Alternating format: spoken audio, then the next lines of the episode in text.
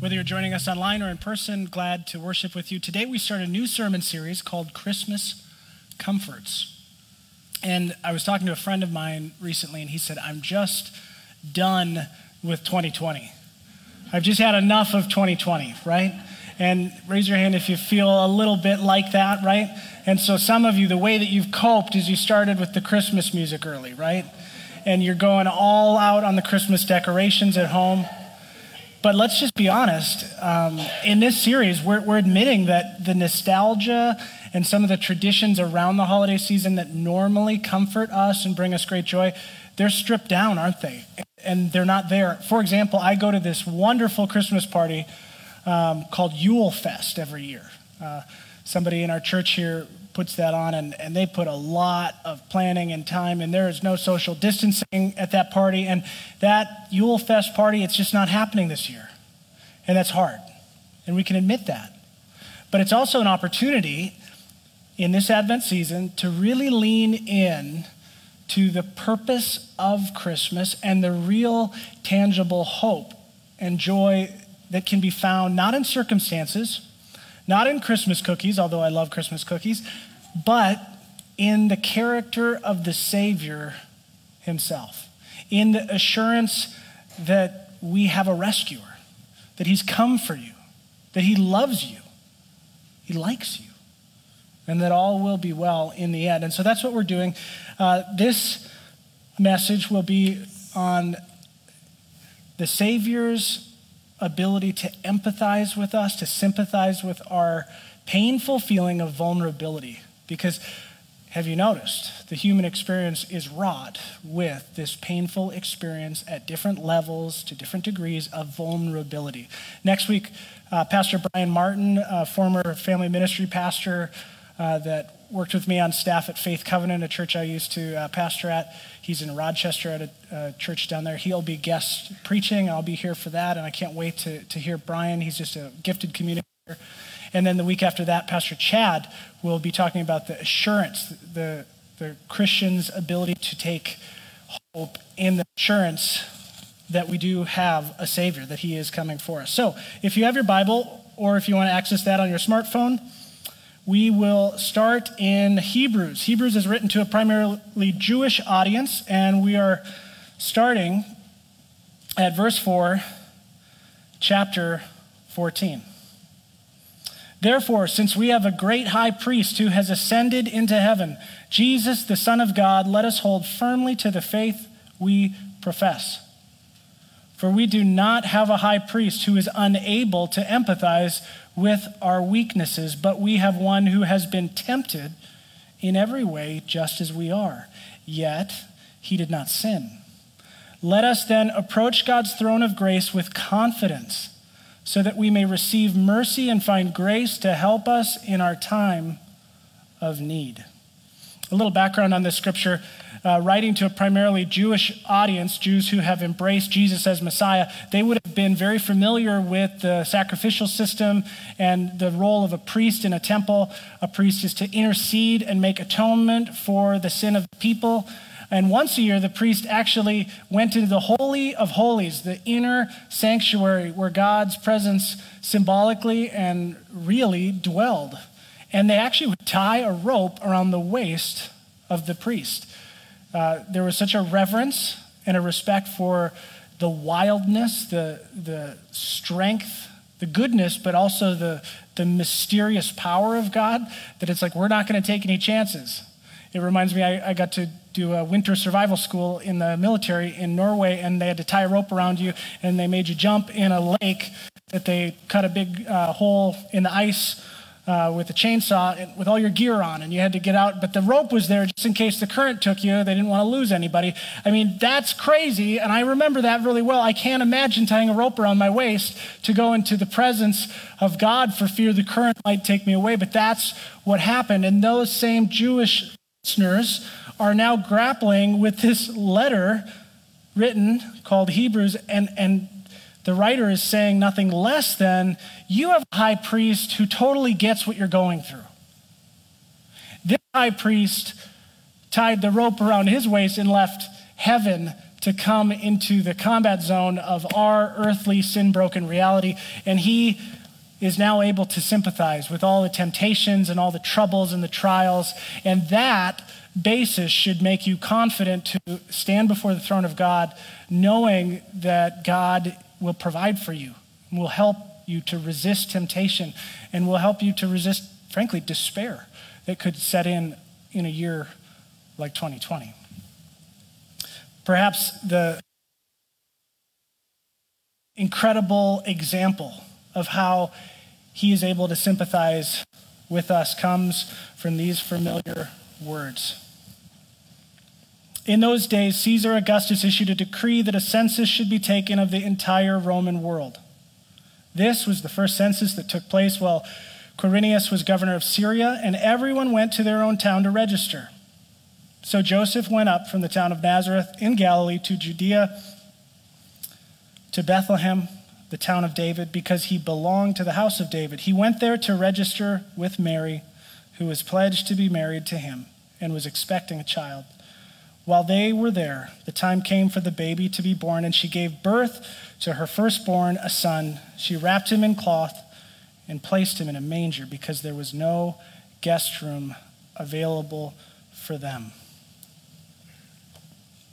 Jesus is born in a stable. I know we're kind of city around here, probably not a lot of experience with barn animals. Have you ever been in a barn? Not smell, the smell's not so great. I mean, have you ever seen a feeding trough? You just don't put an infant in that. Think about that. It's so easy because it's familiar to just let it kind of slide past us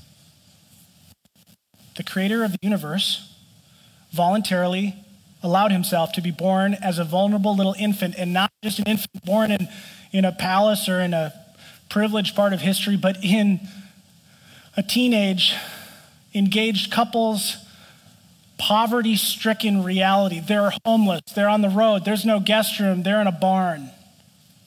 That's where God chose to lay himself. Why?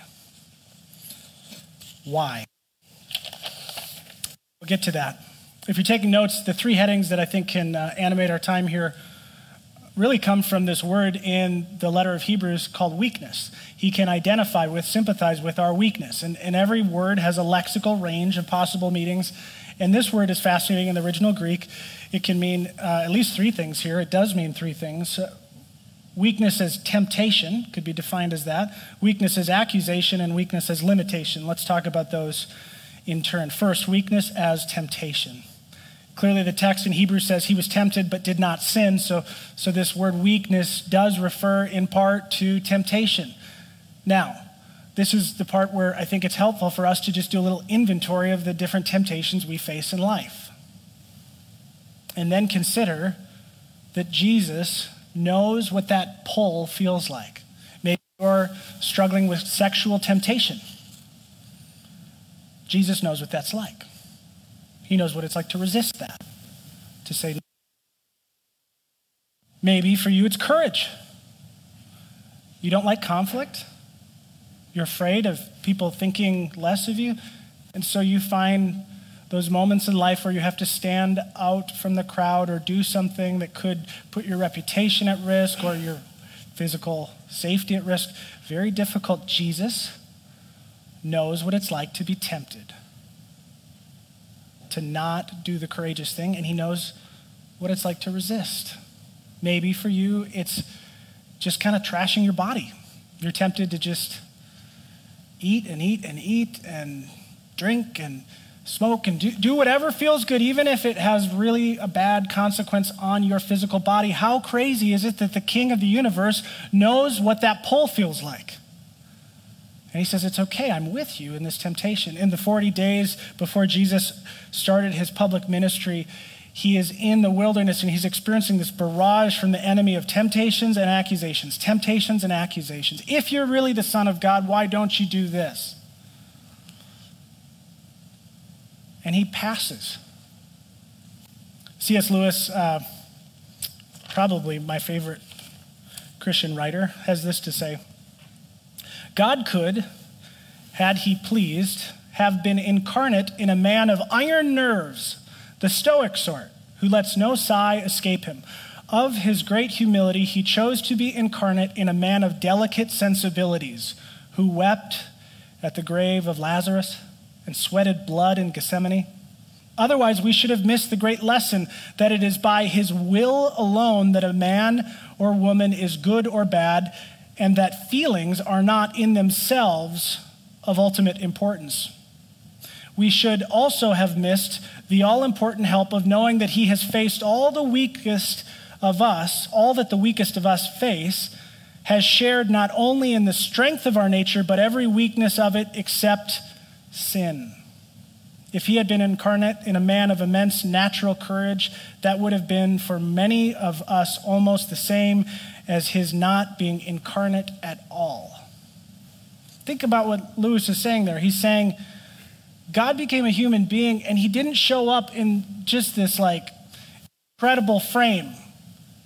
You read the Gospels and you don't get a picture of someone who just glides through life with total ease. He feels the full range of emotions he struggles and he strives to do the right thing just like you. Except he lives the life that we have not lived. See, the, the, the, sad truth, and we feel this in our soul, is that each and every one of us, to different degrees, have given into temptation, haven't we? We've fought it, and we believe that little lie that I just can't keep fighting any longer, so I'm just going to give in. We've kind of taken the bait. We've, we've believed the lie that the sin will deliver, even though it doesn't in the long run, and we know that, and if we would know that if we stopped and thought about it. But he didn't give in, but he knows the pull. This is a profound comfort to any one of us who is struggling with any kind of temptation. And every one of us will struggle with temptation. So we have this weakness as temptation, but then weakness as accusation. There's a, a very old book, several hundred years ago, a Puritan minister named Thomas Brooks wrote a book called Precious Remedies Against Satan's Devices. It's a mouthful.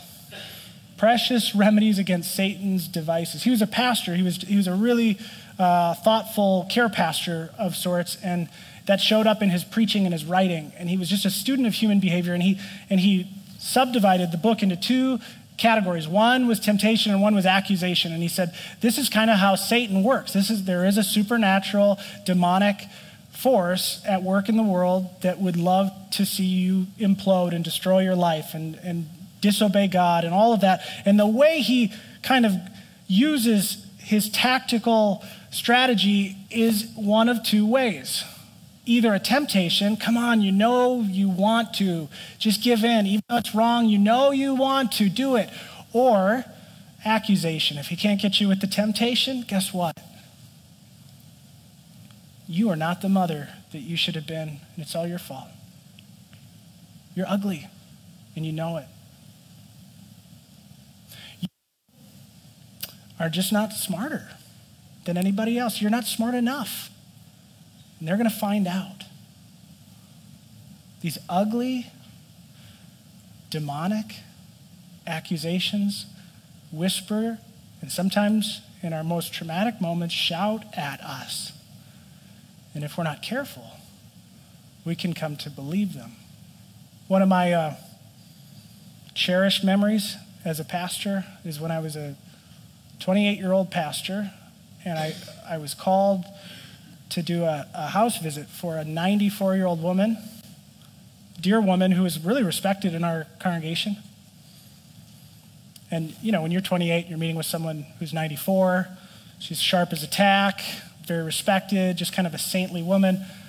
I kind of thought I would be going there to get an instruction on something, or I didn't know, I didn't know what she wanted. And, and when I got there and I sat down in her living room, the tears just flew and flowed and flowed, and she just went on and on about all the accusations, the lies that she had come to believe, all the regret. She had struggled with sexual sin in her uh, adult life and had these just profound levels of shame. You know the difference between guilt and shame. Guilt is appropriately feeling by the Holy Spirit's conviction this is wrong and I need to stop this.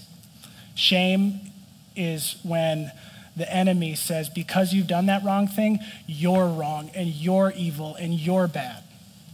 And that's a lie from the pit of hell, but a lot of people believe it. And she had believed this. And so she's dealing with these just toxic levels of shame. And here, you know, the, the weird thing, when you're young enough in a profession, you don't know what you're doing, one of the silver linings of that is you're a good listener because you, you have no idea what to say. So, in some ways, I think I was a better pastoral counselor when I was young because I just had no idea what to tell people. And so I would just say, Well, say more about that. and then, how did that make you feel? And then, so, okay, what, what happened next? You know, and they, they and, you know, in our culture, nobody listens really well. And so people would just keep going and going, and she kept going.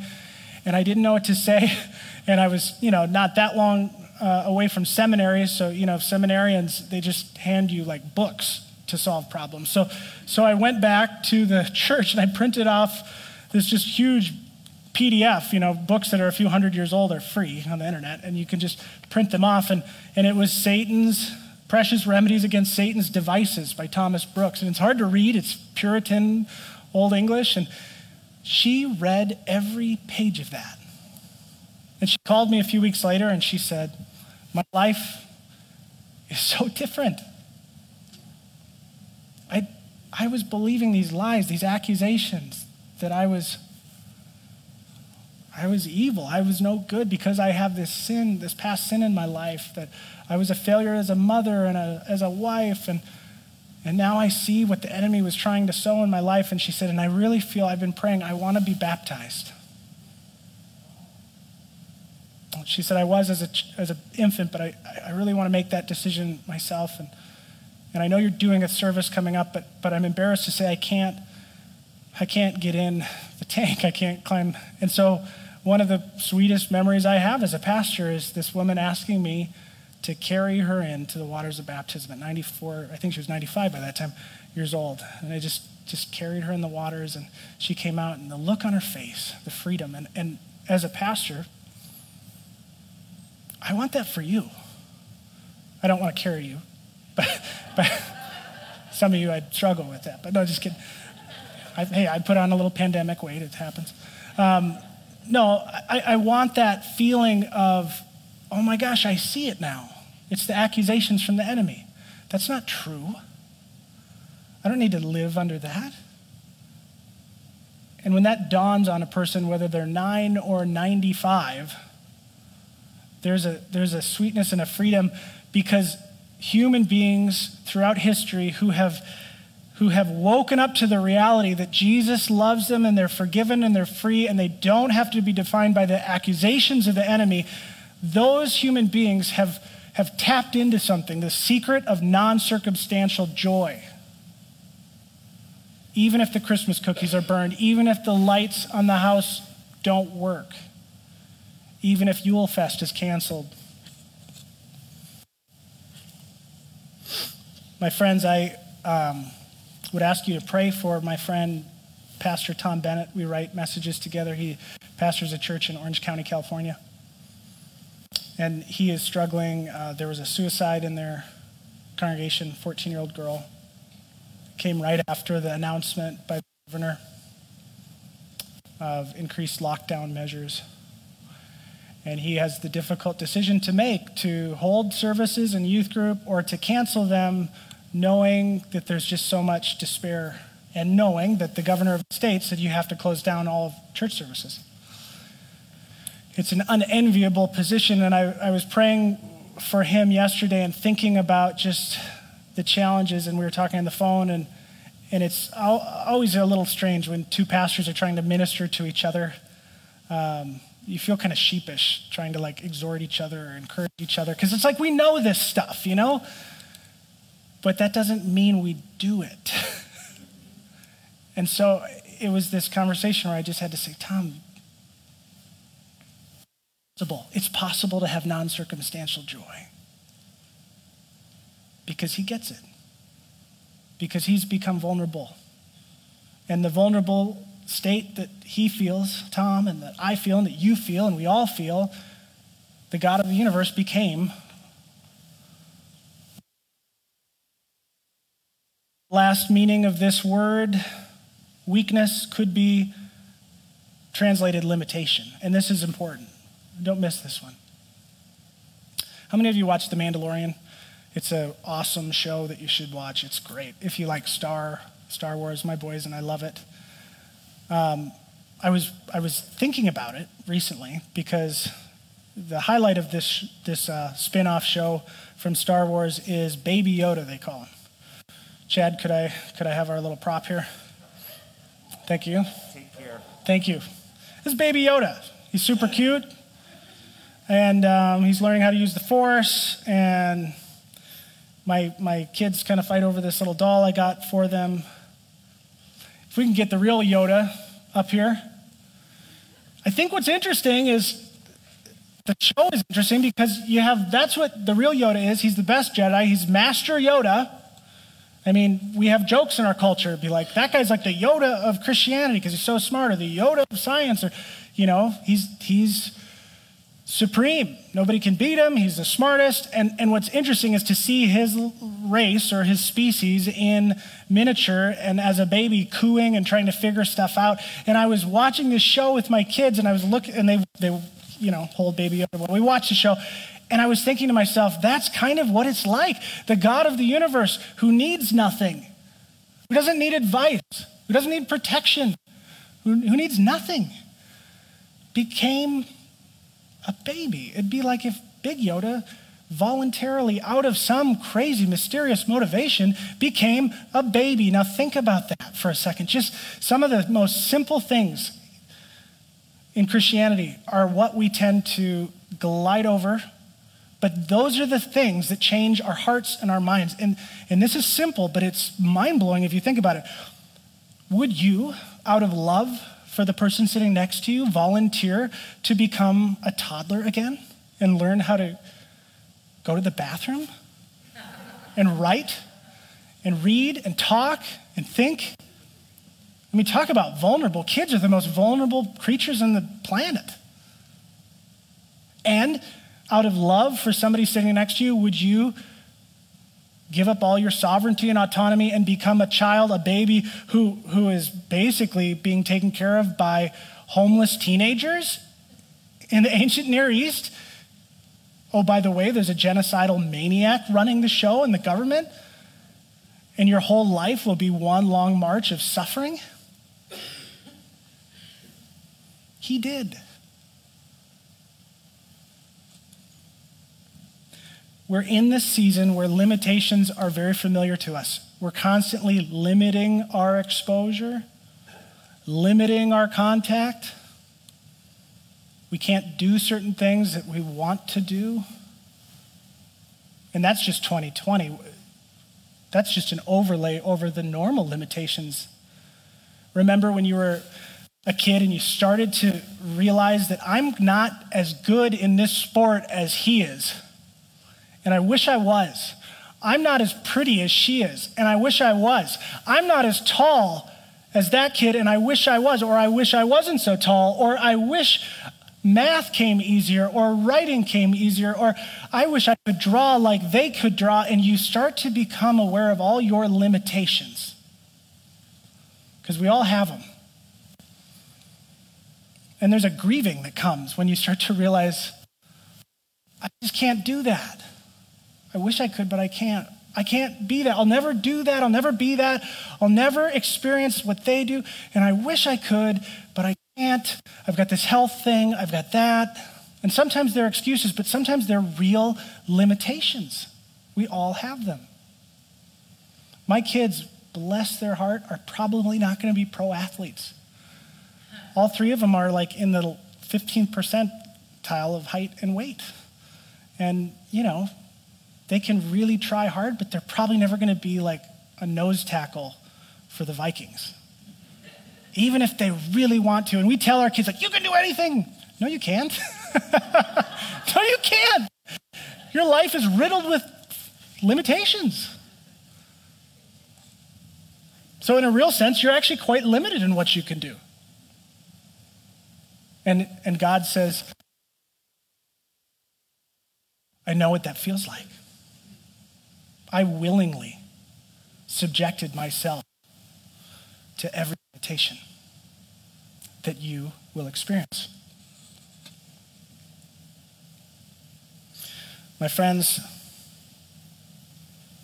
what is the motivation to subject oneself to that level of vulnerability?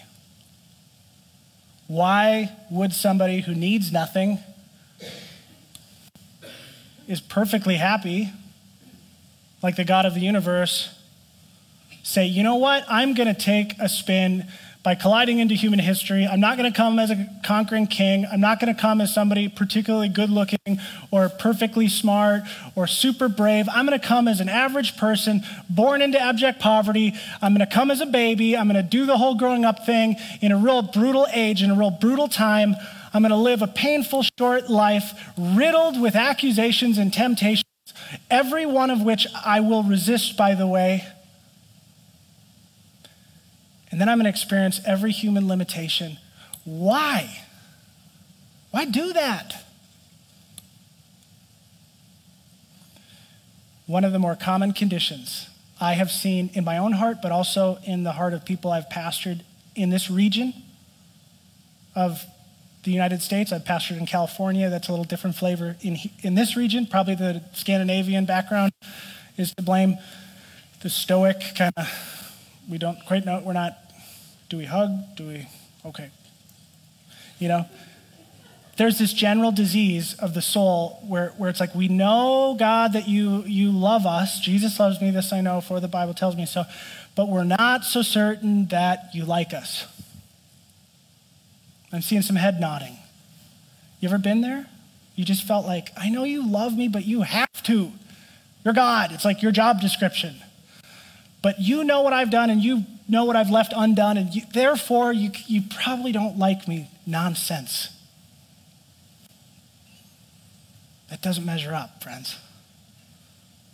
Why would someone allow themselves willingly to be hit by the tidal wave that is vulnerability in every form, to become a human baby? to grow up in poverty, be, to be misunderstood, to be betrayed, to, to be cold, to be hungry, to wonder how things will work out. Why would he do that? He does that because he loves you. He really loves you, and he really likes you. With all your limitations, with all the times that you have given in to temptation and not resisted, with all the accusations that you've allowed yourself to believe, and that's caused all sorts of conditions and malformed things. He loves you despite all of that. Do you remember those, those heady moments when you're probably in junior high or high school and you like someone, and, and for the first time, you get the dawning inkling that they like you? It's like, wow, they, they like me. And it just, it feels like it scratches an itch you never knew how to scratch. It's like we, we, we as human beings want to be liked and loved. But then as you grow, you experience this romantic love and all this stuff, you realize that the limitations are there too. Even the best relationship never fully satisfies, in part because no one knows you like you know you. Even if you're totally honest with them, they don't know, they haven't lived every moment of your experience. And what your soul really longs for at the end of the day, and what my soul longs for, is to be seen to the very bottom, to be known so fully and completely, and then liked, and then loved. And that's how God loves us. He sees every time you've blown it, every embarrassing thing you've done, every regrettable word that's come out of your mouth or thought that's come out of your psyche. And it's not that he looks at all that and calls it all good. No, it's called sin, and he died for it. But he looks at you and says, I see past all that, and I love you with a ferocity that is willing to become a baby and be laid down in a feeding trough. Nobody will ever love you like that. Your husband can't. Your wife can't. Your children can't. Your parents can't, but He can. And He does. We're going to take communion in a moment. As we prepare our hearts for that, I would ask you to just pray with me briefly. God, thank you that you love us, that you forgive us. Thank you that you are the sympathetic Savior of this broken world, that you identify with the, the painful experience of being tempted and of being accused by demonic lies and of experiencing great limitations of every kind. Remind us in this season of lockdown and limitation that your love is enough to bring us non circumstantial joy and courage and strength. In Jesus' name, amen.